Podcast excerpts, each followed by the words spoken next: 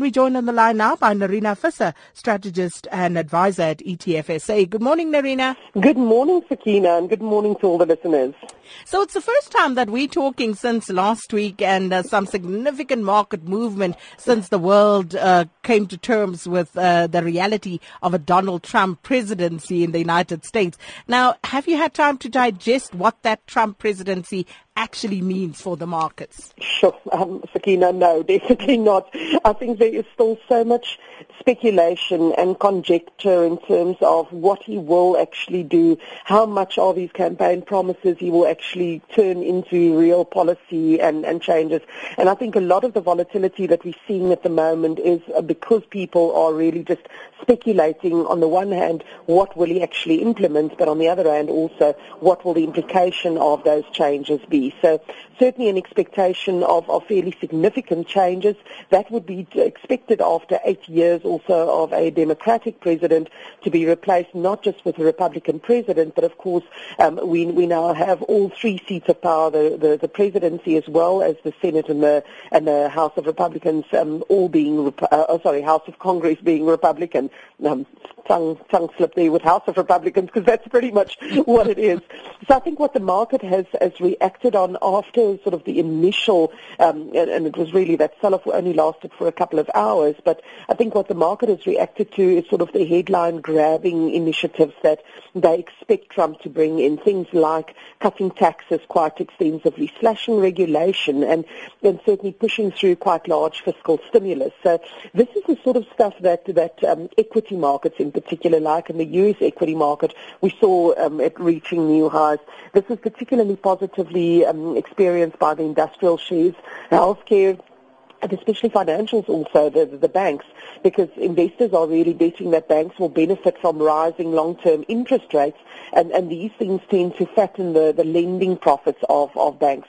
They're also bargaining on uh, the potential benefits from deregulation. Now, we know that post-2008 regulation has really been the thing that have, that have hampered the financial sector in terms of its growth, um, and, and, and I guess the jury is out on whether the, the increases in, in regulation that we've seen have been good or bad for markets, and, and Trump is very keen to go the other way and say we need less regulation rather than more.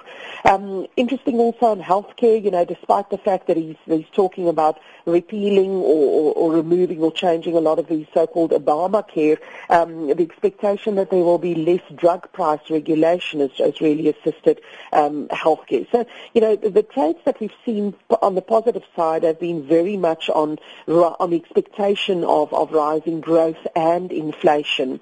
Um, and, and I guess um, the tax cuts that he's talking about is something that will come at a very good time at, uh, of, of stretched valuations for um, S&P 500 companies, talking about cutting the corporate tax rate um, from the current 26% to 20% if they were to do that. That could double the earnings growth rate of S&P 500 companies. So this is where a lot of the of the of the hope and the expectation is, is really coming from. That's fueling the, the, the U.S. equity market at the moment. The big negatives that we've seen have been certainly on um, emerging market investments, and those go for, for both currencies as well as bonds. But interestingly enough, also after an initial spike in the gold price, we've seen the gold price pull back quite sharply in, in terms of this, and I don't think that can necessarily be interpreted as a as a as a, um, a means of um, um, a measure that things are, are all suddenly very rosy. It's just that there are other risk-on trades that in the short term have now enjoyed a lot of support post the Trump election. And then, of course, um, one of the biggest movers in arena has been the Mexican peso, which has fallen by more than 13% in just three days, but almost 30% over the mm. last year. So what are some of the consequences of that collapse? Yeah, and, and you know, just just um, the very next currency after the Mexican peso has been the South African rand. Yeah. So within the emerging market currency um, spectrum, as we often find, the rand being one of the hardest hits over the same period that the peso has fallen by 13%. 13%. The rand has fallen by almost 9% against the dollar um, since since last week Wednesday. Um, so so clearly the, the the impact for emerging market currencies is that I think we will be on the back foot with a stronger dollar for quite a period of time. Interestingly enough, I guess one of the unintended consequences of the Mexican peso in particular falling the way that it has is the fact that now suddenly you're going to find that it's almost becomes 13% more attractive for Mexicans to want to go to the US. So, you know, until they build the supposed wall, whether that will transpire, we'll have to wait and see. But until that time, that might even put more pressure on Mexicans trying to make it into the US. And at the same time also for, for American companies, you know, manufacturing and, and, and jobs export almost to Mexico has become 13% more attractive. So mm. these are some of those unintended consequences of, um, of policy decisions that, that might be made that um, in the short term, I think there seems to be positive impact for America, but probably one of the biggest long-term negative impacts, not just on, on emerging markets, but global growth, is the issue of reduced global trade. So I think we're going to see a lot more trade tariffs um, coming up and rising, and, and lower global growth environment just or um, trade environment just means um, extended longer-term global poor growth. Um, whether it's quite a global recession remains to be seen, but this, this certainly is going to have, I think, longer term pain for the rest of the world, much more than we probably would have hoped to see if, if Trump was not elected president. So, Nerina, you know, that's one thing to see the value of your money collapse like this. But if you look at Zimbabwe and you look at India, there you have a very real cash crunch as people mm. struggle to actually get hold of physical cash. So yeah. what's the cause of those crises? So, so a similar situation in both Zimbabwe and India, but quite different reasons for that coming about. In, in Zimbabwe, they have, ever since they, they introduced the, the US dollar and the rand as sort of the currencies of choice in that market in 2009, they've progressively battled to actually get sufficient dollars in particular into that system.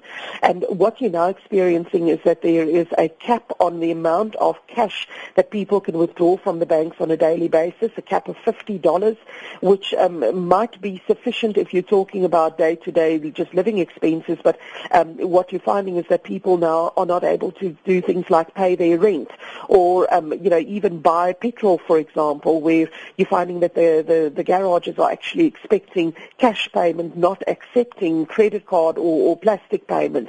So, so the, the, the real sort of cash crunch in Zimbabwe is also because of the, the expected introduction of so-called bond notes in that market and um, not a lot of confidence in these new Zimbabwean issued notes that are expecting to come to the market during the course of this month. So Zimbabwe is certainly finding itself in a very difficult position.